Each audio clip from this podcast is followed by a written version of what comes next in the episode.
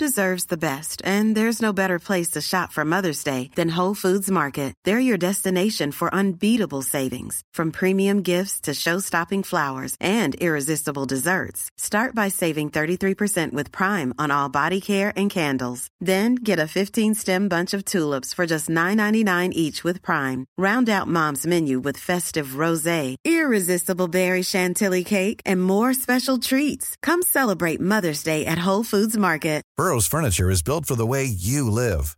From ensuring easy assembly and disassembly to honoring highly requested new colors for their award-winning seating, they always have their customers in mind. Their modular seating is made out of durable materials to last and grow with you. And with Burrow, you always get fast, free shipping. Get up to 60% off during Burrow's Memorial Day sale at burrow.com slash ACAST. That's burrow.com slash ACAST. burrow.com slash ACAST. Since 2013, Bombas has donated over 100 million socks, underwear, and T-shirts to those facing homelessness. If we counted those on air, this ad would last over 1,157 days. But if we counted the time it takes to make a donation possible, it would take just a few clicks. Because every time you make a purchase, Bombas donates an item to someone who needs it. Go to bombas.com slash ACAST and use code ACAST for 20% off your first purchase. That's bombas.com slash ACAST, code ACAST.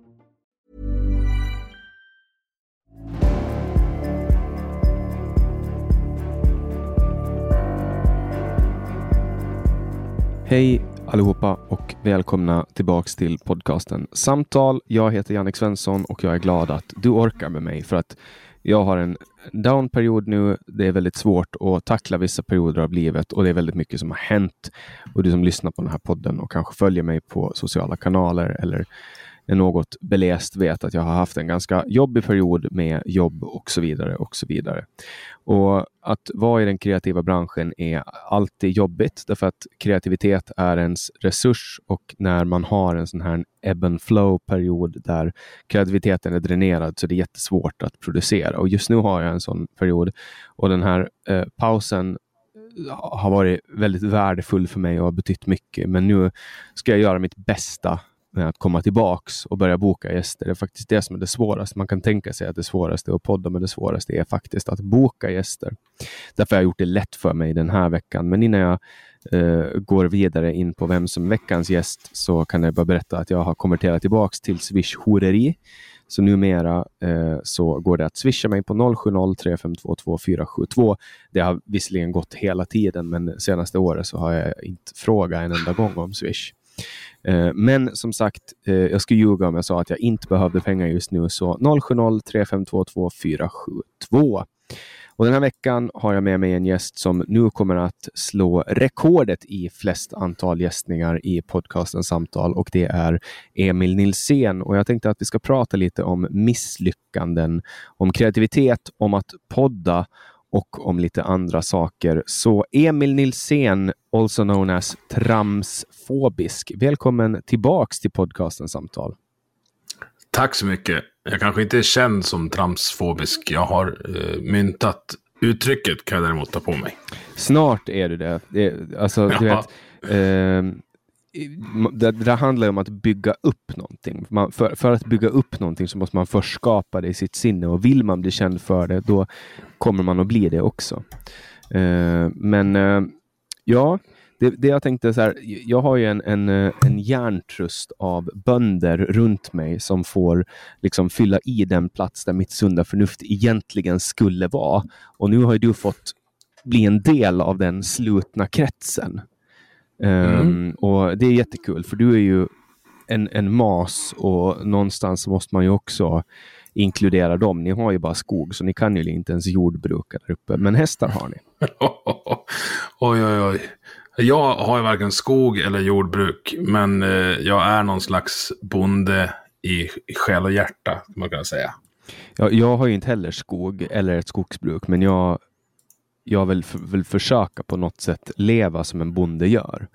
Uh, mm. Därför att jag har insett att det är väl det som är det bästa livet. Att, att försöka men leva så naturligt det bara går. I, i, nu påsken har jag firat med att skjuta sel i ansikte. Man får, man får otroligt mycket ro av det kan jag berätta för dig. Inte själva skjutandet, men att spana och att liksom resa till den här karga klippan och att sitta där och bara bli ett med naturen och veta att det här är någonting som folk har gjort i många generationer och typ mänskligheten har överlevt på grund av att vi har kunnat liksom skjuta och äta säl eller klubba eller vad man nu gjorde. Ströp. Jag vet inte mm. hur man gjorde innan man uppfann spikklubborna heller. Man åt dem i alla fall för att överleva. Det är väldigt fett kött vad jag förstår. Ja, och sen har det en, en um, smak av tran också. Nu har jag faktiskt aldrig ätit uh, sälkött, men uh, imorgon ska jag och min kompis försöka tillaga det på ett sätt så att det inte smakar skit helt enkelt. Och, mm. och Det här är också en generationsgrej för att har du växt upp i skärgården, vad jag förstår i alla fall, och ätit sälkött ända sedan du var liten, samma som en sjöfågel, då har man inga problem med det i vuxen ålder. Men att lära sig äta säl i vuxen ålder, det är lite svårare. Men eh, mycket av det här, eh, hur man tillagar, har ju fallit i glömska. Som mycket annat. Grädde och smör.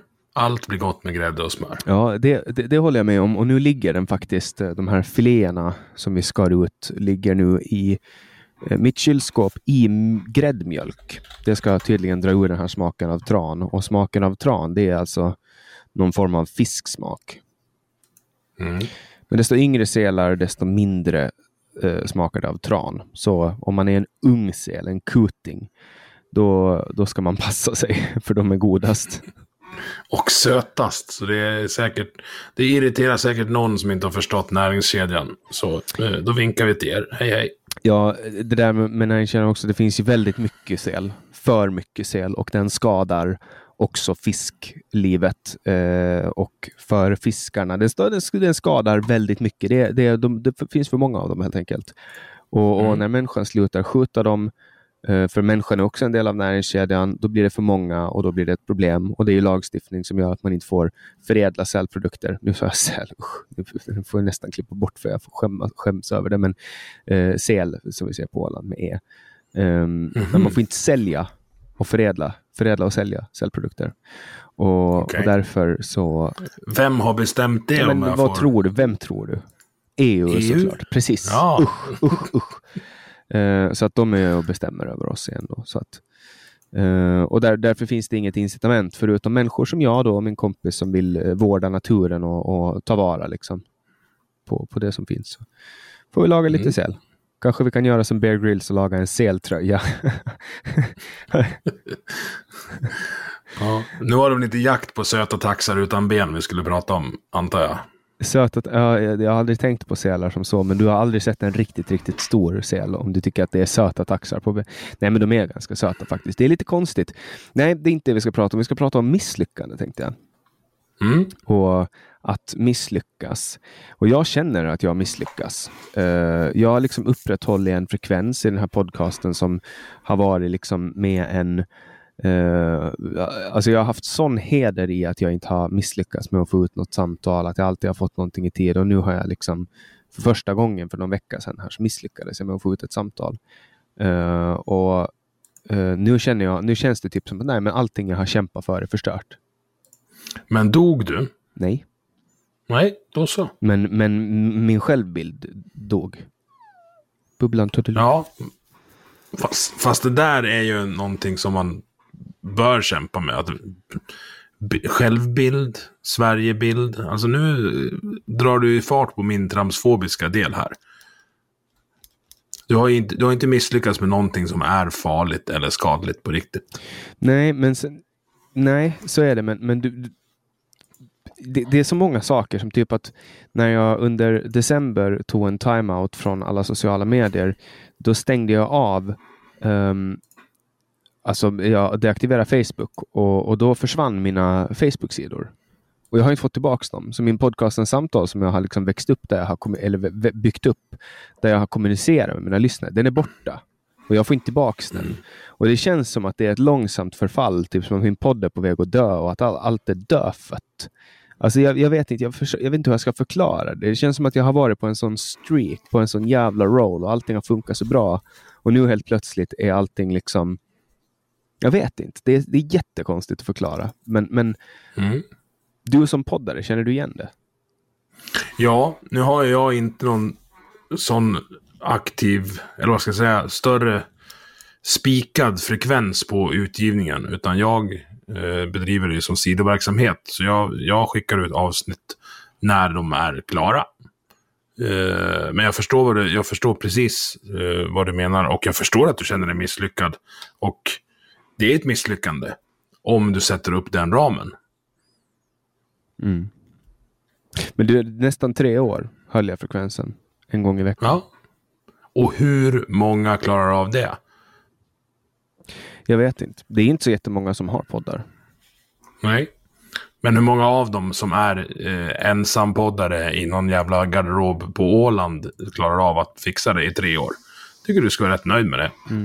Men kanske, kanske jag har för höga krav på mig själv, jag vet inte. Men det känns lite bättre åtminstone att få berätta det till, till lyssnarna. Att, att jag verkligen mår dåligt över det. För att um, det, det, det, är på något sätt som att jag har liksom, jag vet inte. Alltså det, allting har bara gått på räls och sen men det är inte så konstigt med tanke på vad jag har varit med om sista... Nej, det var det jag tänkte. Alltså, ska vi prata om det, misslyckanden och sånt, så måste vi berätta att du har inte mått så jävla bra, eller? Nej, verkligen inte. Det har varit, det har varit jobbiga tider och, och um, jag kanske kommer att kunna prata om det så småningom.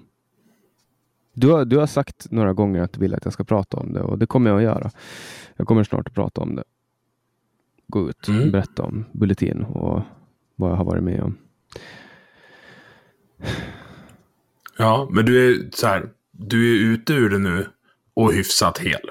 Ja, ja det får jag säga. Ja. Jag är också, jag är också liksom, ja, nej men det är jag. Jag är ute. Och podden är, podden är liksom, all, all, alla mina poddar, mina, båda mina poddar, är liksom helt frikopplade därifrån. Det var därför som jag mm. drog in det här swish också. Men, men det där är en process också. Jag menar, hur ska man komma tillbaks nu? Jag menar, det där var ju ändå en konkurs. Och, och jag menar, skulle det vara så att jag eh, liksom, du vet att man byter jobb eller så, då är det en helt annan sak. Men en konkurs, det är verkligen, det är ju det är någonting helt annat. Man måste nästan vara med om det. Liksom. Osäkerhet mm. och, och sen är det ju det här, den här konkursen har också liksom varit en, en del medialt kring så att det är också så här medialt tryck och, och saker. Det är svårt att, att hantera allting. Så här, man, man, vet ju inte vad som händer. Liksom. Vad händer nu? Nej. Vad ska jag göra nu? Vad ska jag ta mig till liksom?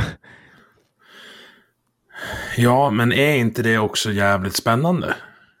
Alltså nu låter jag som någon slags livsgur, men jag, jag har ju jag har inte drivit ett något eget företag i konkurs, men jag var med om en rekonstruktion samtidigt som Janne Josefsson stod och knackade på dörren till ett av landets populäraste idrottslag. Det var också jävligt spännande kan jag säga. Mm. Eh, så jag, jag har viss förståelse för, för utsattheten och trycket i, i situationen. Men jag tycker ändå att du ska fokusera på att du är på andra sidan det där nu. Ja. Ja, och det är därför som jag, jag, vill, jag vill också på något sätt kommunicera ut det här till de som lyssnar på den här podden. Att jag eh, liksom jag är jävligt Jag var ju med i min egen podd som gäst. Det var jag, eh, Per-Ola som föreslog det. För han var så här, för jag hade inte lyckats fixa någon gäst och det var meningen att jag skulle tillbaks. Och Per-Ola och du och Rickard Axdorff och eh, Johan Pensar har ju hoppat in och bara rattat podden. När jag, har varit, när jag typ inte har kunnat fungera som människa, då har ni bara hoppat in och bara tagit över och bara kört vidare. Vilket jag är oändligt stolt över. Och då föreslog Per-Ola att jag skulle vara gäst i min egen podd. eh, och att jag liksom skulle mjukstarta för att komma tillbaks. Men, men det känns ändå inte som att jag lyckades få ut tillräckligt bra hur viktigt det är för mig att, att liksom köra vidare. För att det här har typ blivit en del av min identitet nu, att få prata om ja, men få, in, få göra de här samtalen och få prata om alla de här olika vitt spännande ämnena som, man, som jag har varit tvungen att utforska de tre senaste åren. Jag kan inte tänka mig eh, någonting som utvecklar mera än att, än att liksom sitta i de här samtalen. Det är oerhört viktigt för mig och jag skulle aldrig kunna göra det om jag inte hade lyssnare som stödjer mig. Det skulle inte gå. Nej, men jag håller med. Uh, nu är inte jag uppe på samma siffror som dig, men det, det börjar bli några tusen som lyssnar varje vecka. Och då känner man ju ett slags vad ska vi, alltså man, utifrån lojalitet mot en trogen lyssnarskara så vill man leverera. Mm. Eh, men när du började då, nu, nu är jag så van att fråga så nu börjar jag fråga, nu leker jag Per-Ola här. Vad överraskar dig mest? För jag vet precis vad som har överraskat mig under de här två åren jag hållit på. Det som överraskar mig mest är att folk orkar lyssna i två timmar när jag släpper någonting. Mm. Och att folk återkommer vecka efter vecka. Det är också någonting som jag inte trodde. Alltså att folk verkligen skulle bli så hängivna. Mm. Det är de två sakerna. Det som förvånar mig mest, det är att folk är så snabba att tacka ja på att vara med. Ja, det också. Men där, där har jag konstaterat att alla människor som redan är i offentligheten har en viss släng av fåfänga slash narcissism. Ja. Och, och att det gör att de tackar ja till alla möjligheter att få synas och utvidga sina nätverk eftersom alla som lever på uppmärksamhet behöver mer uppmärksamhet för att kunna driva sina verksamheter och så vidare. Mm. Och det, det är kul. Jag blev, jag blev attackciterad i en annan podd som jag, som jag lyssnat på eh, sedan den började. Och då citerar de min podd i den. Och då insåg jag att oj då, det här är ju på riktigt. Mm. Eh, det är en podd som heter Bakom ryggen som jag tycker är fantastiskt eh, rolig. Eh, de pratar skit om någon med någon som känner någon.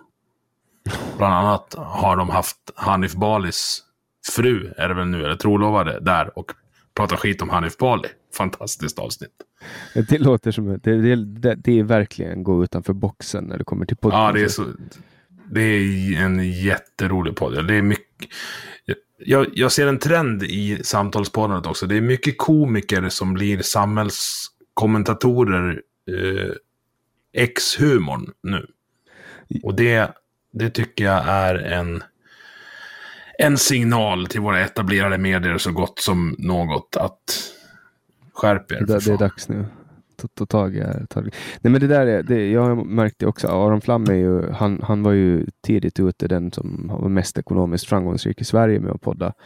Eh, Mm. Och han har ju drivit dekonstruktiv, de, dekonstruktiv kritik hur länge som helst.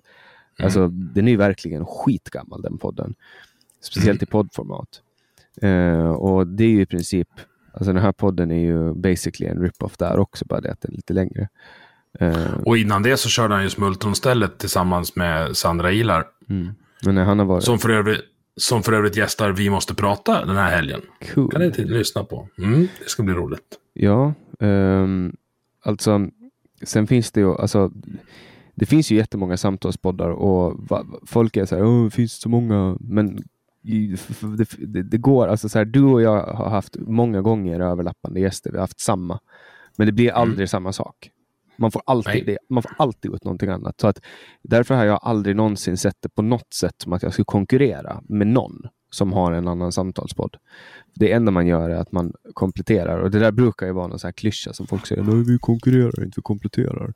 Men det där är, det där är sant. Alltså. Jag lyssnade på ditt samtal med Ete Persson idag och, och Mm. liksom slogs över hur mycket eh, du fick in som jag inte lyckades få in med honom. Ja, nej, det, var, det var jag nöjd med. Eh, har du någon drömgäst då? Carl Bildt. Oh, Mm. den är tung. Ja, jag,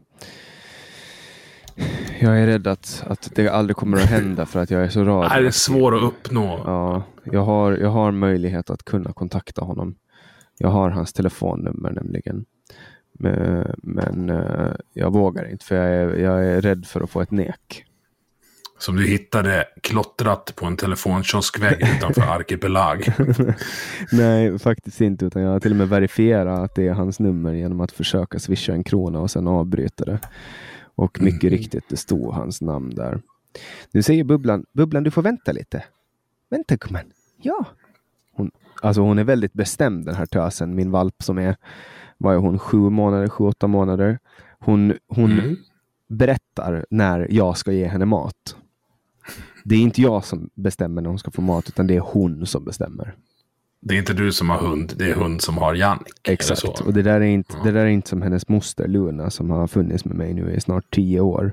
Hon sitter snällt och väntar och när jag, när jag bedömer att det är dags för mat, då får hon den. Och hon har inga problem med det. Men, men bubblan är liksom, nej nu är det mat. Pappa. Är det kon- är det, Ja. ja, nej. Ja. Jag har fått nek från min drömgäst. Vem var det då? Det är Anna-Karin Windhamn vill jag ha. Varför fick du nek från henne då? Därför att de hade fullt upp med sitt eget sa de. Okej, vad tråkigt. Hon har varit med i min podd. Ja, du ser. Du är lite mer etablerad än vad jag är. Men jag tänker inte ge mig. Utan eh, hon kommer få komma tillbaka och be om att få vara med. Jag kanske, kan, jag, jag kanske kan försöka dra i mina trådar och se om det går. Och, och, och Gör det. För vi har mycket, mycket att prata om när det gäller svensk skola och eh, neuropsykiatriska funktionsnedsättningar. Ja, men- Jag tror att vi kommer. Eh, Filippa Mannerheim ska jag vilja med också och prata om det. är hon släkt Hon är med, så jävla bra på Twitter. är hon släkt med urfadern? Gustav Det Mannerheim. är hon nog. kan inte finnas många Mannerheim i Sverige. Nej. Och jag, eh, du tar min blinda fläck nu. Jag vet att ni tycker om han i Finland, men jag vet inte riktigt varför. Men skärp dig nu. Va- va- varför vi tycker om Mannerheim? Ja, Alltså om du inte förstår det, då behöver vi ta en riktigt ordentlig, en riktigt ordentlig vandring genom de eh, finska historieböckerna. ja. Men det tar vi off air, tycker jag. Ja, nej, men det kan vi göra. Eh, nej, men, men drömgäster, jag har haft, jag har haft liksom folk som har, har varit väldigt roligt att ha med. Alexander Bard var ju absolut en, en höjdpunkt. Eh, Därför att eh, jag är väldigt, väldigt intresserad av franska revolutionen. Mm. Och eh, han vet väldigt mycket om franska revolutionen, så vi pratar en del om franska revolutionen. Men, men sen är han också väldigt tuff och svår för att han är, så, han, är han är så smart på en så hög nivå så att det är liksom man blir intellektuellt dränerad av att lyssna på honom.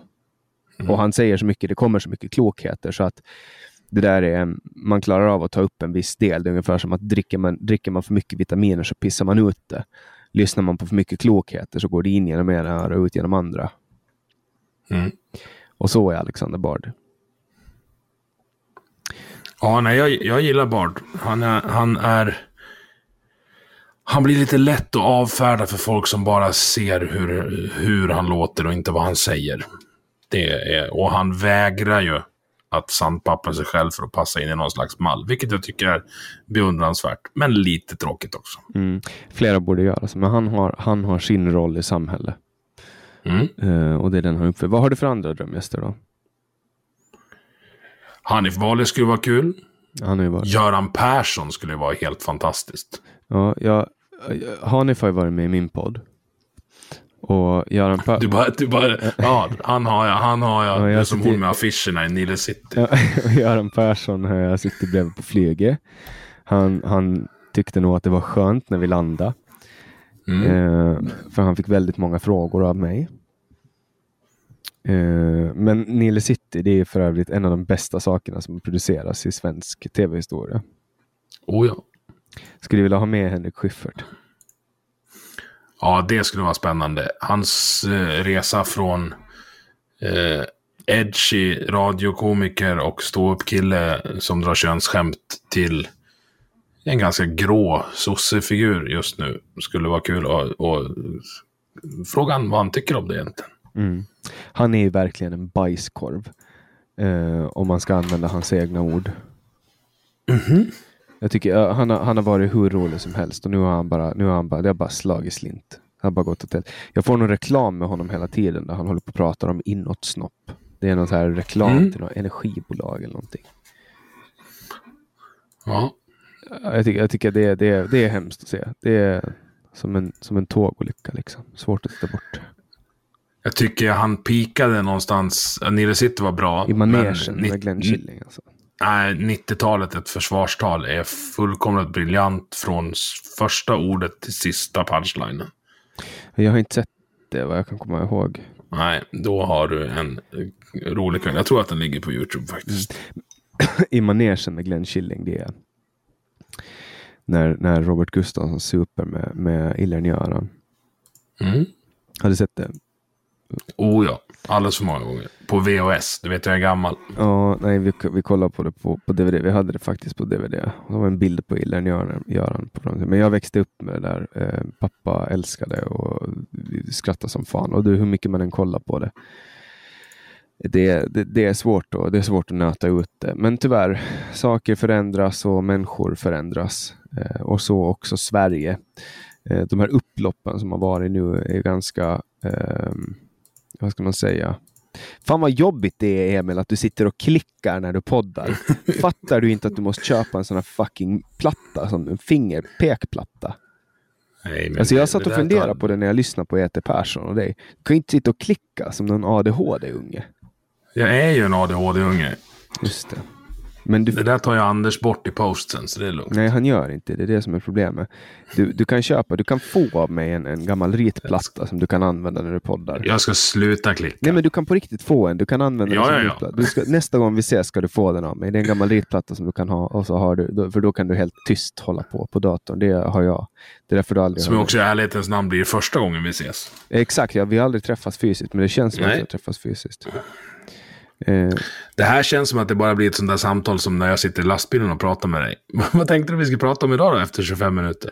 Ja, men det var ju det, som, det var ju det jag sa också när jag, när jag, när jag ringde dig. Att, att, alltså jag behöver, så här, jag måste bara få ut någonting. Och vi kan prata om vad som helst. sa jag. Och nu, nu vet inte jag, liksom, spelar in Generation YX, eh, samtalar jag med dig, intervjuar jag dig, samtalar du med mig, intervjuar du mig? Jag har ingen aning. Rollerna är väldigt odefinierade.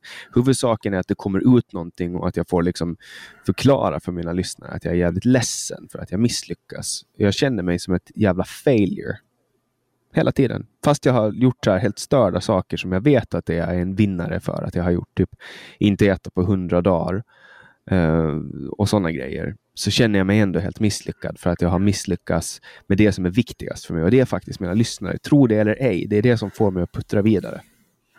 Och så ger du dem mig utan manus. Det här kommer ju dra ner lyssningssiffrorna. Nej, men det tror jag inte. Men, men senast jag satt i den här garderoben slash studion och spelade in med dig och för övrigt hade exakt samma tekniska problem, att, att uh, allting slutar funka om och om igen. Eh, då berättade du att du ska börja med ADHD-mediciner. Har du börjat med dina mediciner nu? Mm, nu har jag fått ut den. Och eh, kört en vecka idag faktiskt. Eh, en ganska liten dos eh, tidigt på morgonen. Vilket har eh, funkat väldigt bra. Inga biverkningar, inga sömnsvårigheter och en produktionsnivå över det vanliga och någon procent gladare. Eh, så det jag är jättenöjd med. Jag tror att vi ska behöva öka på lite, så det måste jag prata med farbror doktorn om. Men det känns som att jag sänker svårighetsgraden på livet lite grann. Jag kan gärna tänka mig att sänka den lite till. Ja, men det där är ju, det är ju mm, alltså fokus är ju problemet eh, för en person med ADHD och mediciner mot ADHD, säger man, säger man mot ADHD eller för personer med ADHD eh, Ja. gör ju att man kan fokusera lättare utan att tappa saker. Ju, Ja, det, stora, det stora problemet jag har är nog inte fokus, utan det är igångsättning av de sakerna som är tråkiga, som jag vet att jag borde göra, men som jag hittar på ursäkter för att inte göra. Och det har blivit mycket bättre. Min fru, eh, jag väckte henne, hon jobbar i natt och så bara, jag har dammsugit ovanpå köksfläkten. Och hon tittar på mig som att jag vore från rymden. Mm. Alltså jag skulle ljuga om jag sa att jag inte har testat ADHD-mediciner. Jag har ju en ganska gedigen lista av olika former av illegala preparat som jag har testat. Nu har inte jag gjort någonting på fem och ett halvt år. Eh, tagit någonting, jag har inte druckit. Men, men min känsla av de här ADHD-medicinerna när jag knaprar dem, det är att jag får en olustig känsla i magen. Alltså jag känner mig jagad hela tiden, som att jag behöver göra någonting, behöver, behöver, behöver göra någonting. Producera, producera. Får, får du den känslan? Inte uh, vad jag upplevt den här första veckan, men som sagt, jag är bara sju dagar in eh, i det. det har, jag har inte haft någon negativ biverkning. Ja, det var inte så att jag tog dem sju dagar i veckan heller, utan jag tog en lite nu och då om jag kom över den, för att jag tänkte att det här kanske kan hjälpa mig. Men Typ exempel på hur man inte ska medicinera, vad jag förstår. självmedicinera, man ska aldrig självmedicinera. Det är ingen, ingen bra idé. Och, och det brukar ju inte sluta så bra heller när jag självmedicinerar. Men det gjorde jag för att jag ville bort från, från olika saker. Men, eh, men som vad jag förstår det så påverkar inte de här medicinerna. Det här är en form av, av eh, form av amfetamin. Eh, och, och den påverkar inte folk med ADHD på samma sätt vad jag förstår. Nej, och jag har ju bara en sån här hjärna, så jag vet inte hur det funkar för er andra. Det inte... Sen konstaterade vi väl du och jag sist jag var med att eh, det skulle inte vara svinsvårt att utreda dig heller. Nej, med största sannolikhet så skulle det eh, slå ut på att jag har ADHD, men jag har varit ointresserad av att utreda det. Jag vet inte om jag har sagt det, på, alltså jag vet inte vad jag har sagt till dig när vi har poddat eller när vi har pratat när vi sitter i lastbilen. Men, men eh, om, om man ska utreda mig för ADHD så ska jag ändå inte kunna ta medicinerna eftersom jag inte tar droger. Jag tar ingen, jag tar inte ens liksom, bedövningsmedel när jag åker till tandläkaren. Uh, nu är det en gång som de ska borra och jag sa nej, jag vill inte ha någonting ifall jag torskar på det. Men du förstår vad jag menar. Jag vill inte ja. ha någonting i min kropp eftersom jag tror att jag, jag, jag, vet, jag är inte säker på om jag kommer kunna hantera det och jag vet inte om jag vill ta reda på det heller. Nej, och då, det är ett jävla moget och bra beslut måste jag säga. Mm. Jag har ju aldrig berättat, tror jag, i en podd hur fruktansvärt illa däran jag var. Kanske, kanske din podd blir första gången jag gör det. Mm. Jag tror inte folk vet det. De runt om mig vet det, men jag tror inte att de, jag tror inte att officiellt har aldrig pratat om det på det sättet. Det är en bra cliffhanger. eller hur? Ni får lyssna på Vi måste prata. Ja. Är det Vi måste prata eller Vi måste prata? Det, där är, namnet kommer ju av att det är det värsta jag vet att höra från uh, min fru. Ja, man hör, det, man hör det och sen är det inte en fru längre. Nej, men så vi, vi måste prata. Då vet jag att, åh, vad har jag gjort nu? Fan, nu har jag ställt till med någonting igen. Ja. Men det var ett tag sedan. Men det var därifrån jag tog namnet i alla fall. Uh, sen tänkte jag att det skulle, skulle locka till lyssning, vilket det bevisligen har gjort. Ja, jag kommer ihåg första gången jag kom i kontakt med en podd. Undrar, nu är det till och med jag som, jag som klickar. Jag ska ta fram. Det var faktiskt när jag skulle göra, jag skulle göra mm, research på någon gäst som hade varit med i din podd. Tror mm. jag. Eller var det så att du tog kontakt med mig på något sätt kanske? Nej, När vi träffades? Eh, ja, hur vi träffades. Ja, du sökte vikarier. Nej. Och då skrev jag till dig på Twitter att... Ja, eh... var det så? Nej, Men det roliga, nej jag, hörde bakgrund... det. jag hörde dig när jag skulle researcha. Jag skulle researcha eh, på en gäst. Eh, Klaus Bernpaintner. Och då... Mm, fast det var, mycket, det var långt efter att, vi, att du hade vikarierat. Nej. Du vikarierade. Du fick, Nej, du, vik du fick Klas av mig. 100 procent säker. Nej, du vikarierade i augusti. Och, och... Ja, skitsamma. På något sätt så, på något sätt så träffades vi. Men, men det var första gången jag hörde din podd i alla fall. Och jag tror inte att du och jag hade... Um, jag, tror, jag tror inte att du och jag hade kommit i kontakt så jättemycket före det.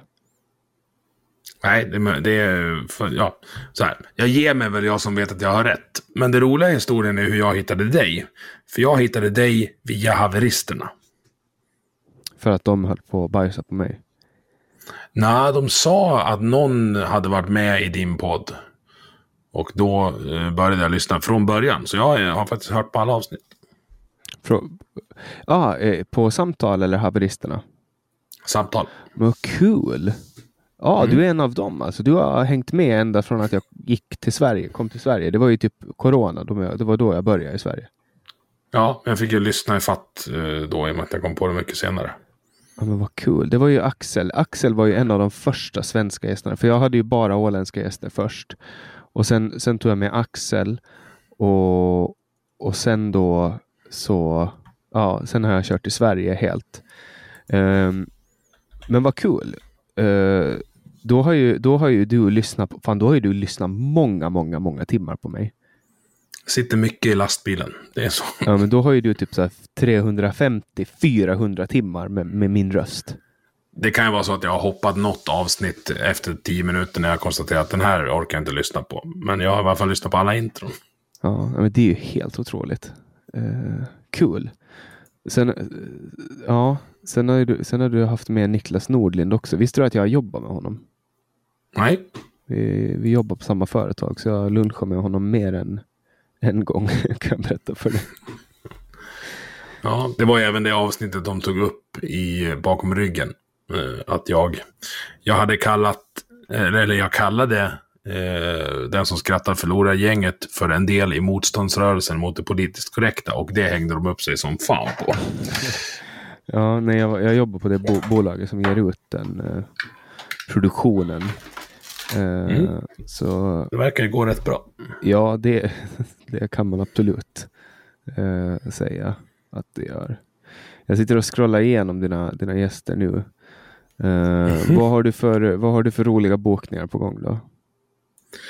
Sandra Ilar som sagt. Eh, spelas in på torsdag, släpps i helgen. Eh, det är väl hon som är 100% klar. Jag håller på och försöka få till ett eh, sånt här fredagsmys som jag hade när jag försökte få till, eller fick till en panel. Eh, och nu ska jag ha en intressant panel där jag tänker, jag har ju en del, jag har två poliser som varit med. Och jag har en del folk från vänsterkanten och en del folk från högerkanten. Så jag tänkte jag skulle ha en vänster, en höger och en snut och diskutera den gångna veckans. Är det Eh, Viktor små- Adolfsson? Det är Ybes Södermalm? Nej, jag tror att eh, det blir svårt att få han som är befäl att prata, utan det blir Erik Petschler då. Ja, eh, Petschler. hoppas jag. Ja, han, eh, han har varit med, Petschler har varit med i min podd också och eh, Mm. han är ett stort Tool-fan. Och jag ska kolla på Tool ehm, när de spelar i Stockholm. Jag frågar, jag frågar i gruppen om någon vill komma med och du bara, vad är Tool? Ja, det skrev jag inte alls, men det, det får du också tro. Men gjorde du inte? Vem var det då? Det var någon, någon av de andra bönderna. Okej. Ja, Thomas Persson som var med i din podd nu också, han är också ett stort Tool-fan. Det var han som introducerade mig till dem. Det är en blandning av Pink Floyd och Metallica och jag är ett väldigt stort eh, Pink Floyd-fan. Mm. oerhört stort. Du inser också att du inser också att du har stavat Rickard Axdorffs namn fel andra gången han var med. Ja, det är möjligt. Det här är skräp-content att sitta och prata om, om, om andras avsnitt och gäster, Jannik. Nej, jag tycker att det, jag tycker att det är bättre. Det är bättre att det kommer någon content än ingen content alls. Det är ungefär Ja. så jag försöker se det. Eh, för att det må vara det må vara skräp-content i dina öron, men det är bättre än tystnad, eller hur? Jag hoppas att någon har orkat lyssna så här långt in i programmet. Då är du en hjälte. Ja men vadå 36 minuter in, det är ingen fara. Eller nu, har- nu kommer jag att klippa bort några minuter i början. När, när du satte igång inspelningen före eh, jag hann bli beredd på det. Nej men, men så här, det här, alltså att skapa content, att vara i kreativa branschen är fruktansvärt. Nu är ju du i, i lastbilsbranschen i, i vanliga fall, men, men nu har du ju börjat titta in och mera av den kreativa branschen kommer du att bli. Vill du berätta varför? Mm. Ja, det kan jag göra. Jag har kommit in på Svenska nyhetsbyråns eh, skribentskola för eh, ledarskribenter och undersökande journalistik. Grattis! Det är inte många Ja. som kommer in där. Och grattis Sverige, skulle jag vilja säga. Ja, eller hur? Hur många är de antar? Tio stycken? Tio stycken. Mm. Ja. Eh, Så det är jag och nio stycken till. Eh, Vad jag misstänker är jag snudd på dubbelt så gammal som den äldsta av dem. eh, Misstänker jag. Vi får se. Det kan bli en intressant eh, blandning. Framförallt ska det bli jätteroligt att eh, jag tycker att jag skriver hyfsat nu, men att få lära sig ett nytt hantverk när man vid 42 års ålder har äntligen har uppnått skolmognad ska bli jätteroligt. ja, alltså det här är... Du kan väl berätta lite vad Svenska nyhetsbyrån gör och vad syftet med den här skolan är?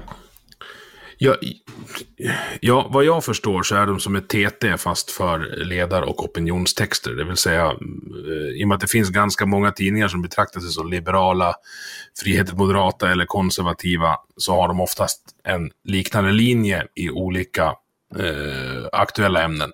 Och då har man centraliserat tillverkningen av ledartexter. Mm. Och eh, vår gode vän Per-Ola Olsson har ju också genomfört den där utbildningen och nu är han ute som en jävla idiot och bara pruttar ur sig ledartexter. Ja, det var ju han som sa åt mig att söka och eh, han är väl lite av ett bollplank jag kommer att använda mig av framåt i det här. Eh, under den här studietiden. Alltså han är ju osannolikt produktiv. Tror du att du kommer att kunna producera i den takt som han gör? Det beror lite på hur arg jag är. Mm. Du var ju lite arg nu under de här kravallerna. Jag var lite rädd, om jag ska vara helt ärlig. Jag har ju en bror som, som var och jobbade som polis i Örebro den där kvällen, som vi inte fick tag på. Och det var inga roliga lastbilsmil i skogen eh, innan han eh, meddelade att han var okej. Okay. Nej, det kan jag tänka mig. Du skrev ett öppet brev till Morgan Johansson. Ja, och han svarade inte. Blir du förvånad? En, en vit högerman hör av sig till Morgan Johansson, en annan vit högerman, äh, vänsterman och försöker förvänta sig att han ska få ett svar. Ja. Alltså jag vet inte om jag är så jävla höger heller. Alltså jag vill bara ställa rimliga frågor till människor som jag, som jag uppfattar har en orimlig inställning till sitt arbete. Fast, om det sen är höger så ja, då är det väl det. Du kallar ju dig själv för banjo-höger. Jo, men det är ju höger i ett svenskt perspektiv. Och så här, Björnes magasin är ju höger i ett svenskt perspektiv. ja, eller eh, vad heter det? Eh, Bamse och Killing. Som jag pratade med Per-Ola om första gången han och jag poddade. Vet du vad det är? Ja, det, är, det är något danskt barnprogram som är precis så danskt som man tror att ett danskt barnprogram är. Vad jag förstår. Det är helt sinnessjukt. Det är typ en, en full björn som heter Bamse som håller på och hackar på Killing som är jätteförsiktig och så här försynt och snäll och typ Bamse är full hela fucking tiden och allt är Killings fel. Ja, det låter ju danskt. Mm. Var det inte så här förra gången vi poddade också, att vi bara hoppar helt mellan ämnen? Jo, det var ju då vi konstaterade att, att det är de två poddarna, poddproducenterna i Sverige med kortast gemensamt attention span. Det, ja, det alltså det, det, jag blir plågsamt medveten om att jag med största sannolikhet har någon form av ADHD när jag pratar med dig. Brukar jag hoppa så här mellan ämnen när jag poddar med folk? Nej. Men det är så här, du poddar väl sällan med folk som du brukar prata med någon gång i veckan om livet och uh, när det är jobbigt heller? Ja, alltså det har hänt att jag poddar. Jag har, jo, det har nog hänt att jag gör det, men då brukar jag träda in i poddrollen ganska snabbt. Men, men det är sant, jag är nog lite befläckad av att, att vi har långa filosofiska diskussioner. Det, det, det är sant. Ja, mm. Du får kalla dem filosofiska om du vill. Alltså, till, till viss del är de väl filosofiska. Eh, ja. Alltså att vi, vi, vi, vrider och vänder på världen och det är det man måste göra. Jag, jag försöker ju hitta liksom sätt att orientera mig i världen och jag, jag har ju de senaste åren gått på en resa där jag har liksom konverterats från en så här en, en uh, snubbe med myggjagare som har gått runt i Stockholm till att du vet, skjuta selar i ansikte på kala klippor. Uh, Du vet att jag har typ två kilo selkött i min, i min kyl nu som jag ska tillaga imorgon. Jag sa det tidigare. Va? Ja. Hur kändes det första gången du köpte ett par hängselbyxor då? Uh, ja, alltså det var, det var skönt att inse att det är väldigt bekvämt att ha hängslen. Det var mm. en Fintac, det är ett finskt travmärke. Så drar man på sig de här hängselbyxorna, men vet du någonting som jag börjar göra nu som är, som är nästan skäms lite över? Det är att jag korsar hängslena. ja just det, så att de inte, axlar. Så att de inte ska falla ner. Och det, mm. det kan jag skämmas lite för. Så jag skäms inte över hängslen eller flanell längre, men jag skäms över att jag korsar hängslen.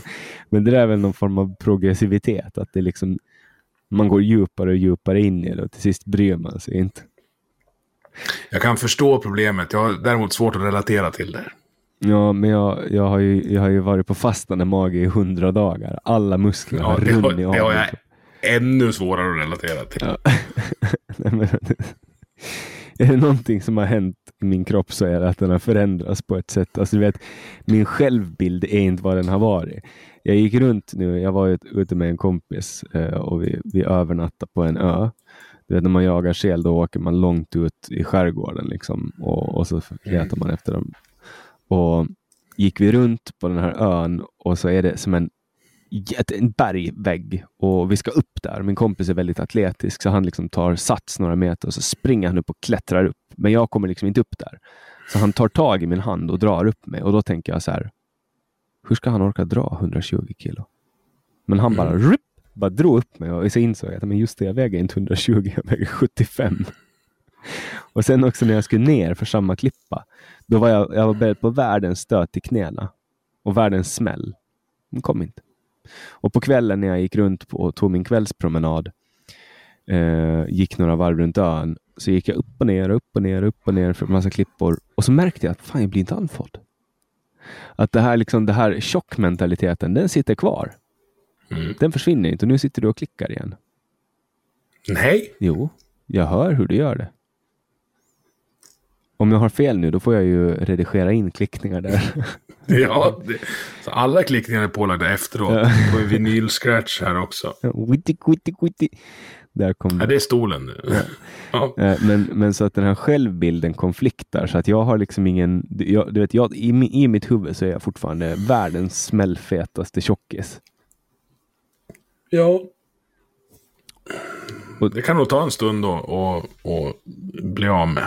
Ja, om man någonsin blir av med det. Det känns typ som att jag är fantomtjock. Förstår du vad jag menar då? Ja, jag fattar precis. En, en fördel med den här medicinen som jag börjar äta nu är att man tappar aptiten. En nackdel är att man tappar aptiten.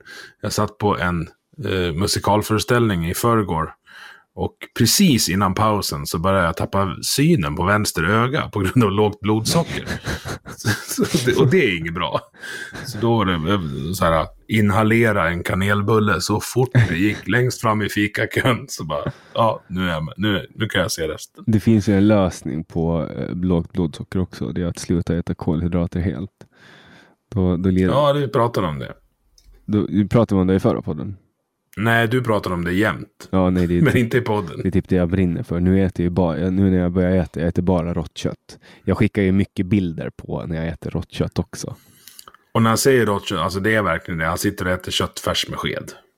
Ja, en, en meatball.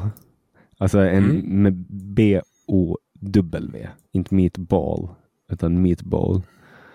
Uh, nej men det där är, jag, jag är det är mycket lättsmält för magen. Folk tänker så här, ja, hon kommer börja äta igen efter hundra dagar. Din mage kommer att gå bananas. Men det gjorde det inte. Jag åt bara rött kött och rött rått kött och mjölksyrebakterier. Eh, det fixar biffen. Och min mage, alltså, jag, jag, tror fan att jag har bränt ut någon jävla parasit som har bott i min mage de senaste 20 åren. För jag har aldrig mått så bra i magen. Men det kan också vara så för att jag bara äter, äter rått rött kött också. Eh, gräsbetat. Företrädesvis åländskt. Ja, jag är ju verkligen ingen dietist, vilket säkert folk som har sett mig på bild förstår. Så jag kommer inte komma med några, kommer inte ge dig några kostråd. Men, men du tycker väl om kött?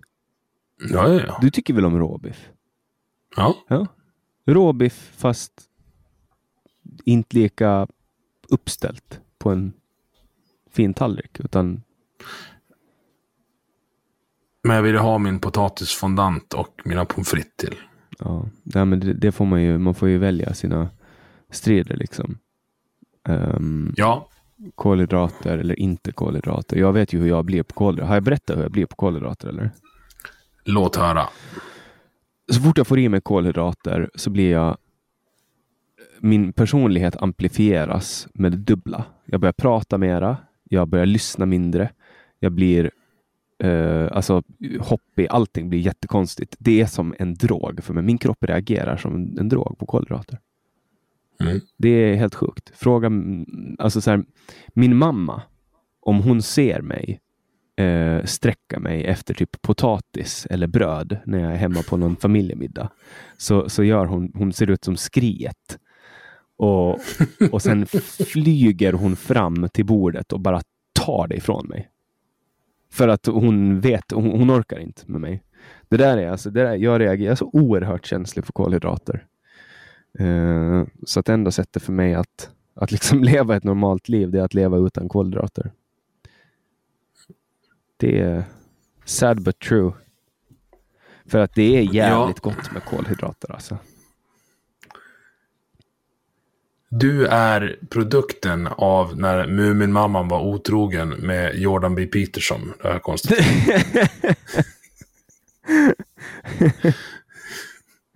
ja, eh, han, exakt. Han, är, han har ju också varit torsk på benzo. Mm. och också sluta äta kolhydrater. Nej men eh, han, han eh, gjorde ju, hans, hans dotter hade någon sjukdom, någon reumatism. Och så åt hon. Ja, någon autoimmunt skit som höll på att ställa till allting. Hon hade vad? Eh, fyra nya leder inopererade när hon var 25. Mm. För att hennes egna bara eh, sket sig. Ja, och så började hon äta carnivore. Alltså att hon bara åt rött kött och sen bara blev allting Mm. bättre. Mm. Mm. Nu insåg jag att förra veckan så pratade jag också om det här. Förra veckans podd pratade jag skitmycket om carnivore. Eh, men alltså, ska vi, ska vi, ska vi bespara lyssnarna eh, allt det trams som vi håller på med och om de vill höra mera av oss så får de helt enkelt skriva till någon av oss och säga vi vill höra mera av er. Mm. Och då kanske de får det. Då söker man inte efter tramsfobisk, då söker man efter Dala Stark på Twitter. Also known as Emil Nilsén. Ja, Eh, och jag kan sätta det som beskrivning också inom parentes. Uh, Emil Nilsén inom parentes tramsfobisk. Eh, och, och så får vi... någon, dag, någon gång kommer det där bita med arslet och någon tror att jag inte tycker om eh, transpersoner. Tram, men det, har- men det- trams. Men det är, risk, det är en risk jag tar. Det är för det jag är som- fullkomligt allergisk mot trams. Ja, men det är väl det som också är lite grejen med att vara lite edgelord. Att bara du vet, få dem att tro att du kanske är transfobisk och identifiera dig som transfobisk. Mm.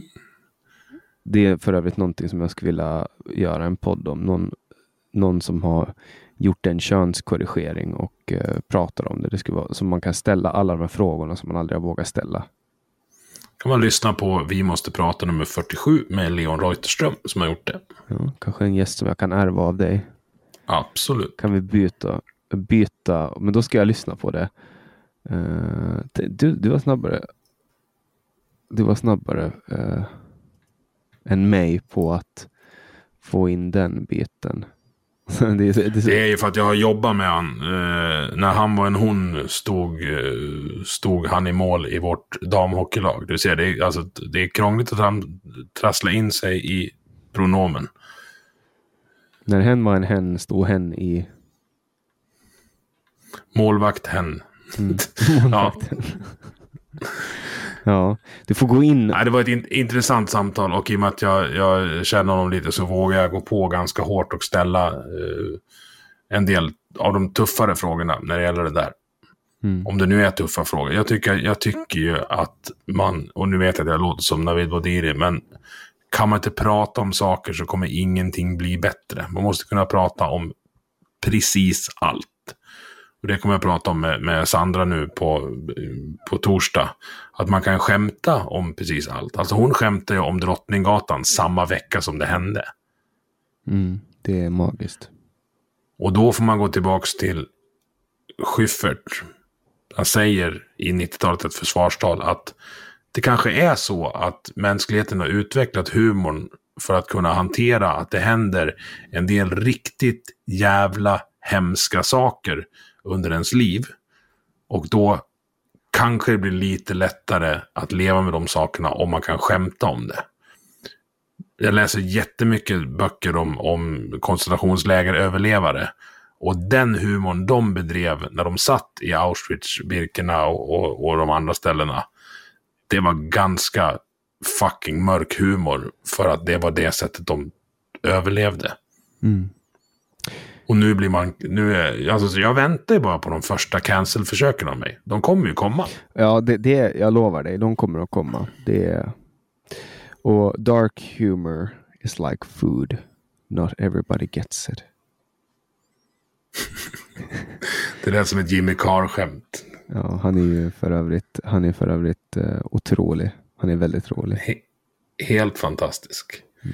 Jag tänker, alltså jag har jättemånga favoritskämt av han, men jag törs, jag själv censurerar nu. Anthony Jeselnik, han är ju ännu värre.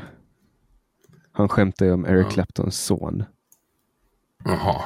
Eh, så att det där är, det där är, det finns mycket som, men det, men det är så här, ja, humor, det är som en ventil som man drar ur. Eh, och på tal om att dra ur ventiler, kanske vi ska dra ur ventilen och avsluta. Vi har kört i princip en timme och ni som har lyssnat på det här, vilka hjältar ni är.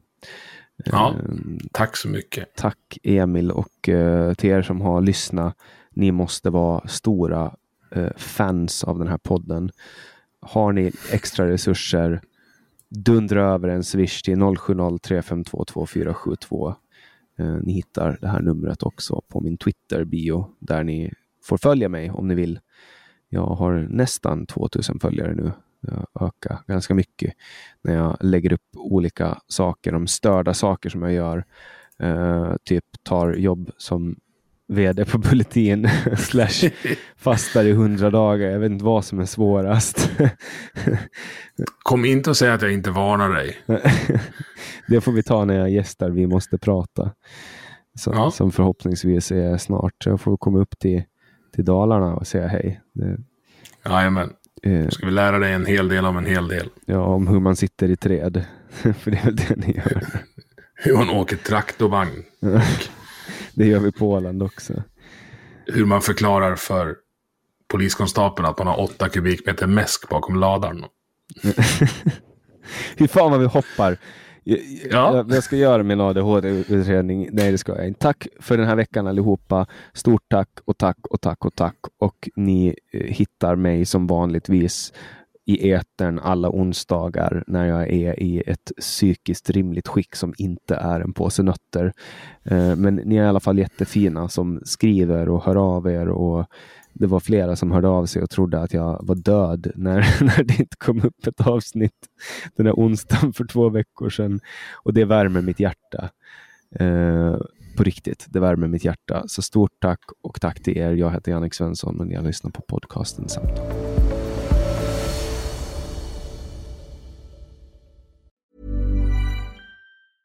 Hey, it's Paige DeSorbo from Giggly Squad. High quality fashion without the price tag. Say hello to Quince. I'm snagging high-end essentials like cozy cashmere sweaters, sleek leather jackets, fine jewelry, and so much more. With Quince being 50 to 80% less than similar brands. And they partner with factories that prioritize safe, ethical, and responsible manufacturing. I love that. Luxury quality within reach. Go to quince.com slash style to get free shipping and 365 day returns on your next order. Quince.com slash style. When you make decisions for your company, you look for the no brainers. And if you have a lot of mailing to do, stamps.com is the ultimate no brainer. It streamlines your processes to make your business more efficient, which makes you less busy. Mail checks, invoices, legal documents, and everything you need to keep your business running with stamps.com. Seamlessly connect with every major marketplace and shopping cart. Schedule package pickups and see your cheapest and fastest shipping options from different carriers with rates up to 89% off USPS and UPS rates. And with the stamps.com mobile app, you can take care of mailing and shipping wherever you are. Make the same no-brainer decision as over 1 million other businesses with stamps.com. Sign up with code program for a 4-week trial plus free postage and a free digital scale. No long-term commitments or contracts. That's stamps.com. Code program.